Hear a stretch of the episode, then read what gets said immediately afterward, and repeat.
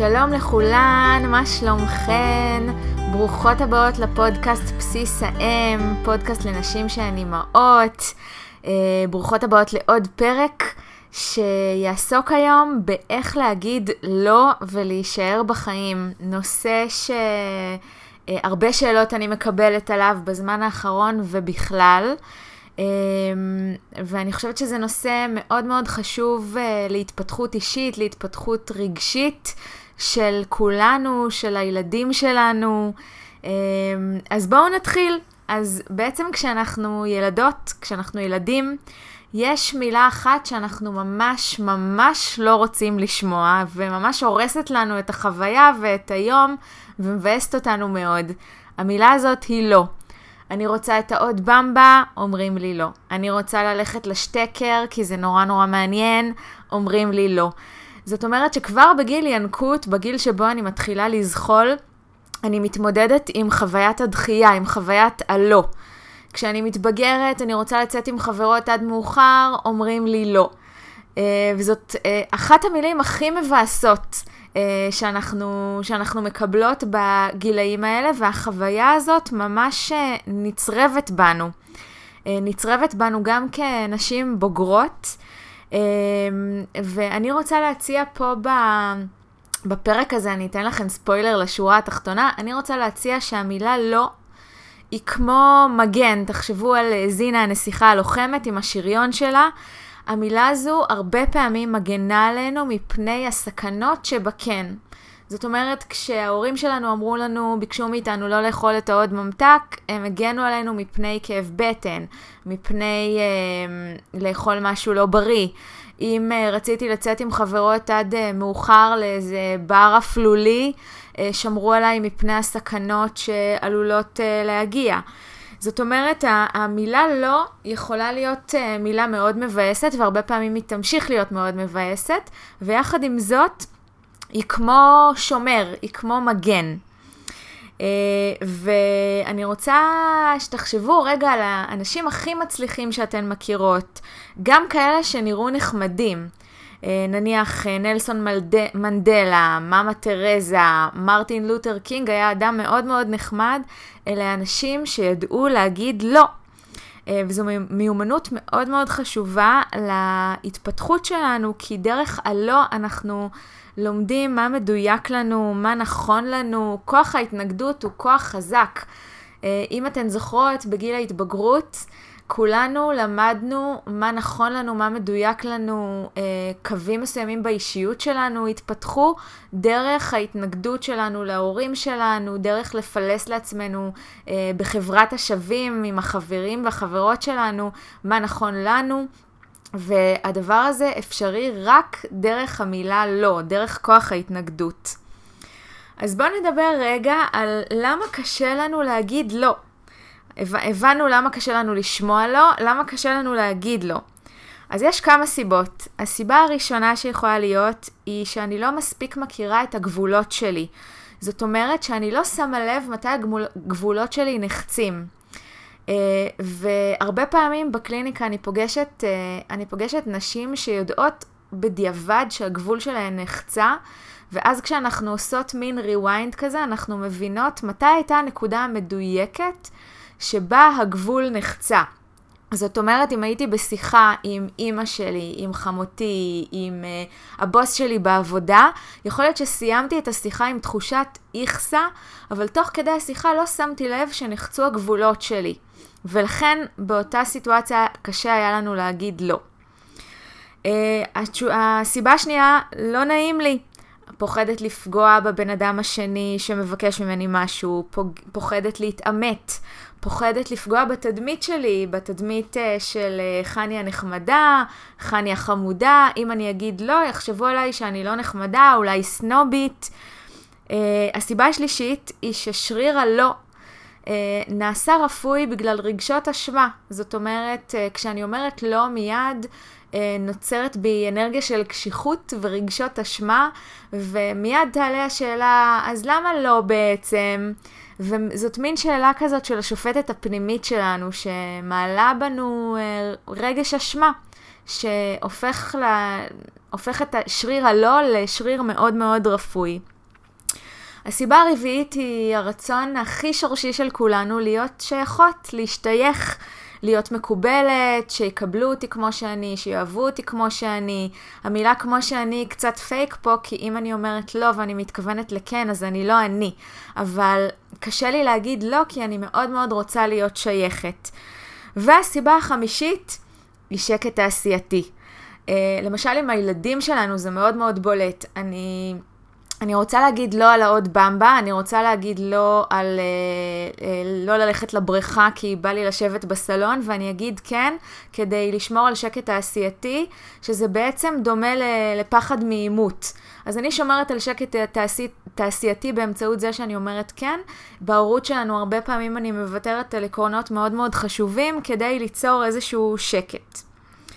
Uh, ואני רוצה לספר לכם רגע על, על הסיפור האישי שלי ולמה הנושא הזה מאוד מאוד נוגע לי בהארדקור של הנשמה.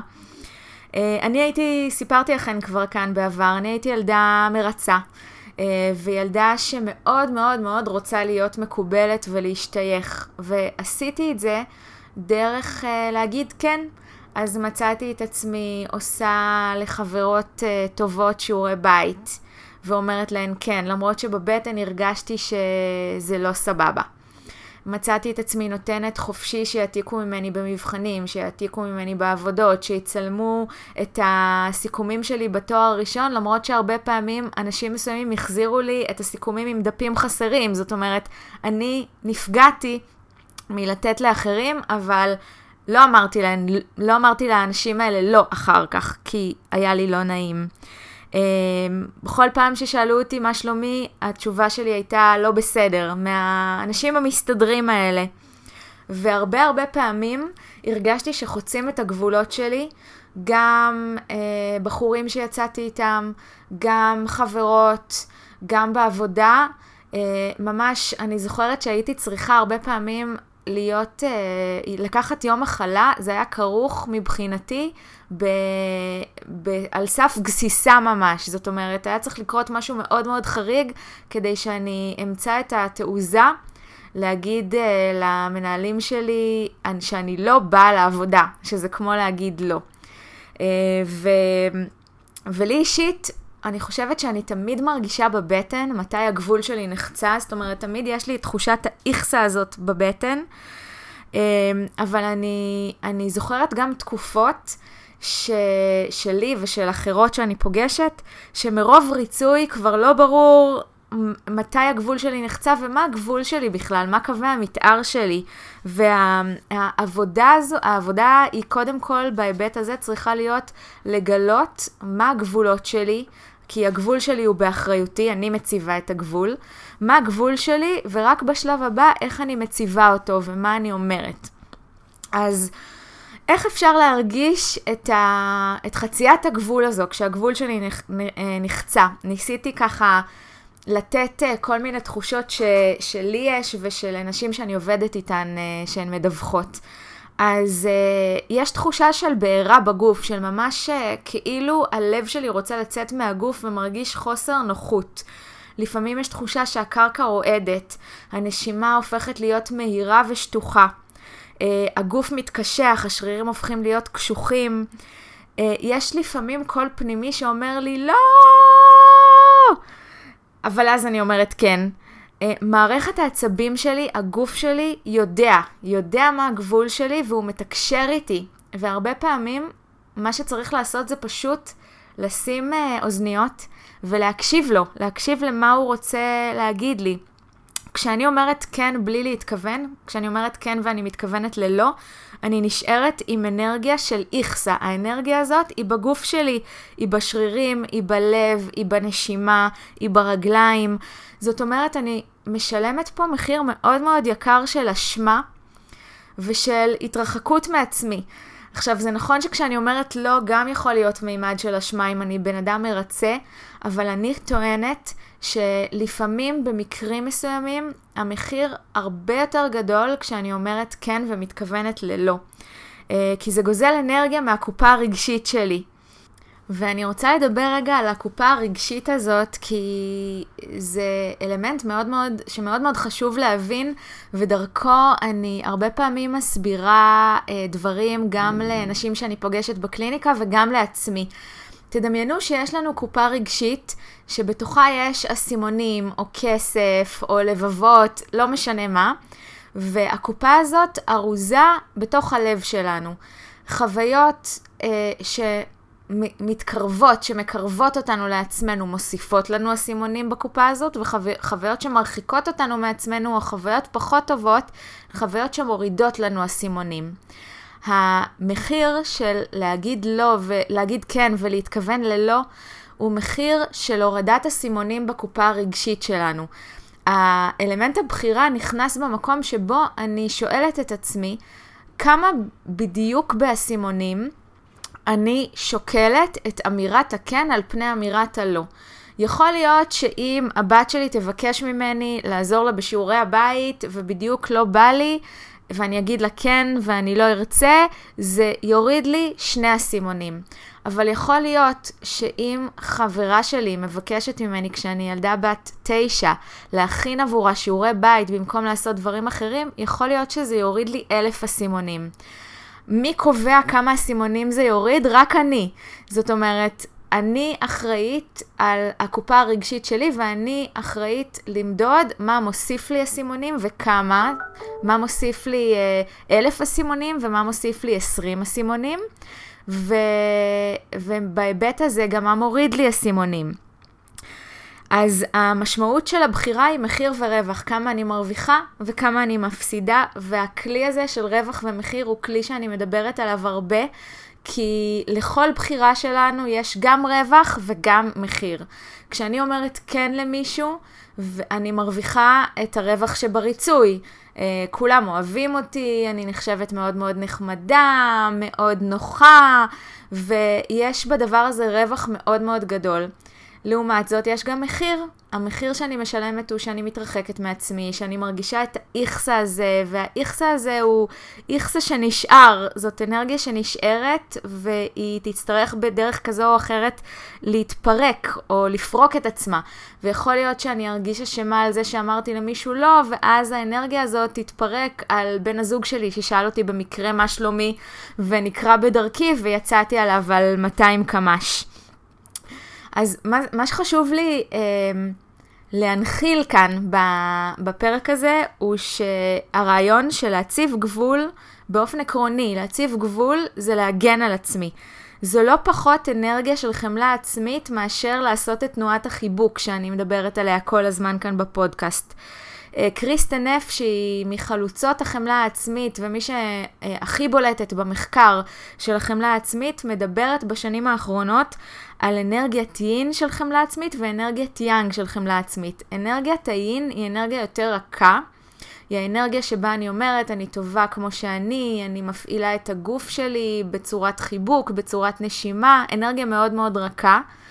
ואנרגיית היאנג היא אנרגיה של שמירה, של שמירה והזנה, שמירה על עצמי, כמו לביאה. ו, uh, וכשהיא מדברת על, uh, על אנרגיית היאנג, היא ממש קוראת לזה fierce self-compassion, זאת אומרת self-compassion עם עוצמה. ו, ומה שזה אומר, זה שכשאני אומרת לא, אני אומרת כן לכבוד לקווי המתאר שלנו, לכבוד לקצב שלי, ל... אה, אני אומרת כן למה שנכון לי לתת, ואני אומרת כן לסביבה שאני רוצה להקיף את עצמי בה. זאת אומרת, כשאני אומרת לא, אני אומרת כן להמון המון המון דברים.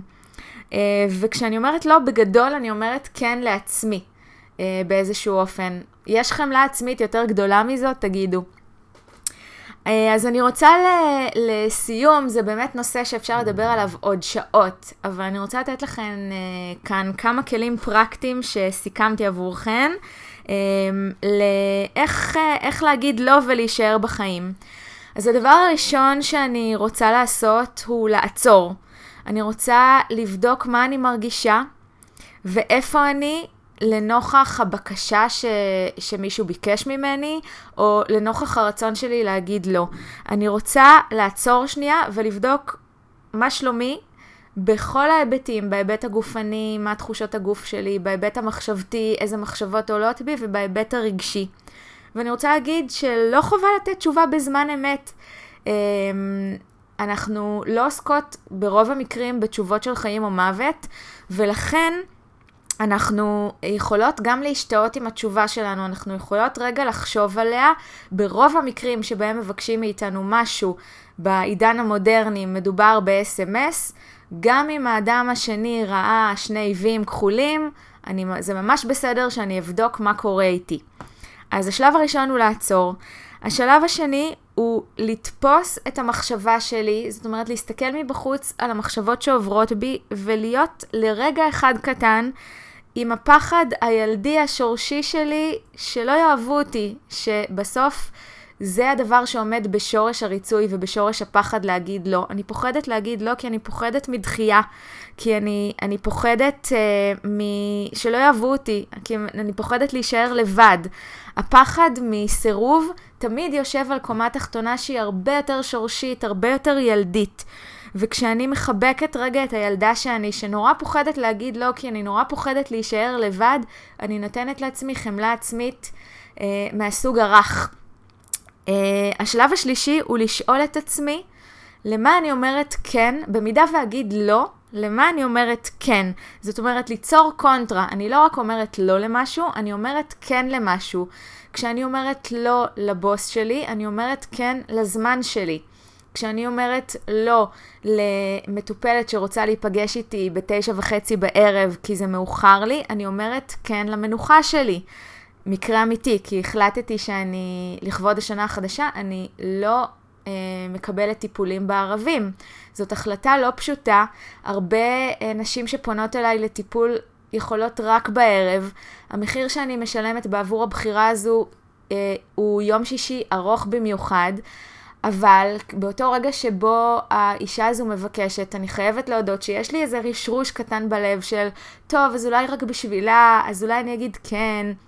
ו- ואז אני מזכירה לעצמי שכשאני אומרת לה לא, אני בעצם מכבדת אותי, מכבדת את הזמן שלי, מכבדת את המנוחה שלי, מכבדת את הזוגיות שלי, כי זה הזמן הזוגי שלי, מכבדת אותי. וזה הדבר המשמעותי, לדעת למה אני אומרת כן. השלב הבא, כדי לא ליצור משקולת כבדה מדי, כי מי שלא מיומנת בלהגיד לא, זה יכול לצאת לה באימונים הראשונים קצת תוקפני, או לא בכלל. אז כדי לא ליצור משקולת כבדה מדי, יש שלב ביניים שאני רוצה להציע לכם. אמ, אפשר להגיד משהו כמו, אולי, אני אחשוב על זה, תני לי לישון על זה לילה. לא חייבים באותו רגע, כשאני כבר מגיעה להחלטה שאני רוצה להגיד לא, אני לא חייבת, חייבת, חייבת להגיד לא מאוד מאוד דרמטי. אני יכולה להגיד, אני אחשוב על זה, נראה, משהו כזה שמשאיר את הדלת טיפה פתוחה, אבל סוגר אותה בשבילי ומכשיר את הקרקע. כשאני ארצה להגיד לא, זה יהיה לי יותר קל מאשר להשאיר את השאלה פתוחה. אז זה השלב הרביעי. והשלב החמישי, שזה כלי שאני מאוד מאוד אוהבת, כלי שילדים משתמשים בו באופן אינטואיטיבי, ודיברתי עליו ב... באחד הפרקים, הוא כלי שאומר, אני שמה קו דמיוני ביני לבין האדם האחר, אה, והקו הזה אומר, המילים שלו נעצרות, אני מסתכלת על מה שהוא ביקש ממני ובוחנת את הבקשה בעיניים לא מעורבבות, לא מתערבבות. אני לא מתערבבת עם הבן אדם האחר, אני שומרת על הגבול שלי. והרבה פעמים כשאני מדמיינת את זה פיזית, כשמישהו מבקש ממני משהו, גם אם זה בטלפון, אני ממש מדמיינת את המילים הולכות, הולכות, הולכות, הולכות, הולכות, נעצרות באיזשהו קו, ואז אני בודקת, לוקחת נשימה ובודקת. זה ממש בסדר לשתוק לפעמים ולבדוק. והשלב האחרון הוא השלב שבו אני מתקשרת את הלא שלי הלאה. אה, אז כדאי למצוא דרך מכבדת לעשות את זה. אפשר להגיד, אני מצטערת, אני מעדיפה שלא, אה, אני לא יכולה, או להגיד, אני אחשוב על זה, ואז חשבתי על זה, לצערי זה לא מסתדר. או אם מדובר בחברה קרובה שמציעה לי, נגיד, לצאת, אז אני יכולה להגיד, לא מתחשק לי היום, אני אשמח ביום אחר. זאת אומרת, אפשר לעטוף את הלא בצורה הרבה יותר מכבדת מאשר להגיד, לא, לא בא לי לעזור לך. או לא, זאת הייתה בקשה לא לגיטימית. כל אחד מבקש או, עושה פעולות על פי הגבולות שלו, והגבולות שלי הם לא הגבולות של האדם האחר. ואני לא יכולה לצפות שהגבולות שלי יהיו הגבולות של הבן אדם האחר. הרבה פעמים האיכסה נובעת מתוך מקום של אה, ציפייה. אני מצפה שאם הגבול שלי הוא לא לעבוד בערב, אז גם לא יבקשו ממני שאני אעבוד בערב. אבל יש מישהי שזה מבחינתה ממש בסדר להגיע לטיפול בערב. Uh, והגבול שלה הוא לא הגבול שלי, הסטנדרטים שלה הם לא הסטנדרטים שלי, הערכים שלה הם לא הערכים שלי. אז זה ממש ממש בסדר שיהיו לכולנו סטנדרטים שונים. אני אחראית על עצמי, ולא על ה-well-being של האחר, לא על הרגשות של האחר, ולכן אני בודקת את הדברים על פי אמות המידה שלי בלבד. אני אחראית על, אני מחליטה עליי. אז אם אני רוצה אה, לסכם את מה שעבר עלינו ב... בפרק הזה שהיה עמוס, אבל ניסיתי לעשות אותו הכי תמציתי שאני יכולה. אז uh, דיברנו על המילה שהורסת לנו את היום כשאנחנו ילדים, ודיברנו על למה לא, זה כמו מגן, כמו שריון של uh, זינה עבורנו. דיברנו על הסיבות למה קשה לנו להגיד לא. Uh, דיברנו על הקשר בין הקושי להגיד לא לבין ריצוי. Uh, דיברנו על האם אני יודעת מתי הגבול שלי נחצה, כן או לא, ואיך אני יכולה לדעת, איך אני יכולה להרגיש מתי הגבול שלי נחצה. דיברנו על בחירה, על לעשות החלטות ממקום של בחירה ולא ממקום של לא נעים לי או של פחד. דיברנו על מחיר ורווח לכל בחירה. דיברנו על שלהגיד לא זה להגיד כן למשהו אחר, ועל המונח fear self-compassion שמייצג אנרגיה יותר עוצמתית של חמלה עצמית. ודיברנו על כמה כלים פרקטיים שילמדו אותנו קודם כל לעצור, לבדוק את הגבולות של עצמנו, ואחר כך איך לתקשר את הלא. אז uh, אני רוצה להגיד לכם תודה על כל הפניות שלכם בתקופה האחרונה. אני יודעת שלא הקלטתי פרק הרבה זמן, ואני לקראת השנה החדשה עושה לי איזשהו סיסטם כדי לחזור להקליט כל זמן סביר. Um, אני רוצה להגיד לכם תודה על התגובות שלכם, על הרעיונות שלכם לפרקים הבאים, ו... וזה אף פעם לא מובן מאליו שאתן מקשיבות וצופות, ואני רוצה בהזדמנות זו גם לבקש מכם בקשה. אם אהבתן את הפרק הזה ואת הפרקים ש, שלפניו, אני ממש ממש אשמח אם תיכנסו לאפליקציות הפודקאסטים, תדרגו את, ה, את הפודקאסט, תשתפו אותו לאחרות כדי שיוכלו ליהנות ממנו גם. זה עוזר לי להפיץ את הבשורה שלי הלאה, זה עוזר לי להפיץ את החמלה העצמית הלאה. וזה עוזר, אני ככה מקווה ומאמינה, לשפר חיים של נשים שהן אימהות.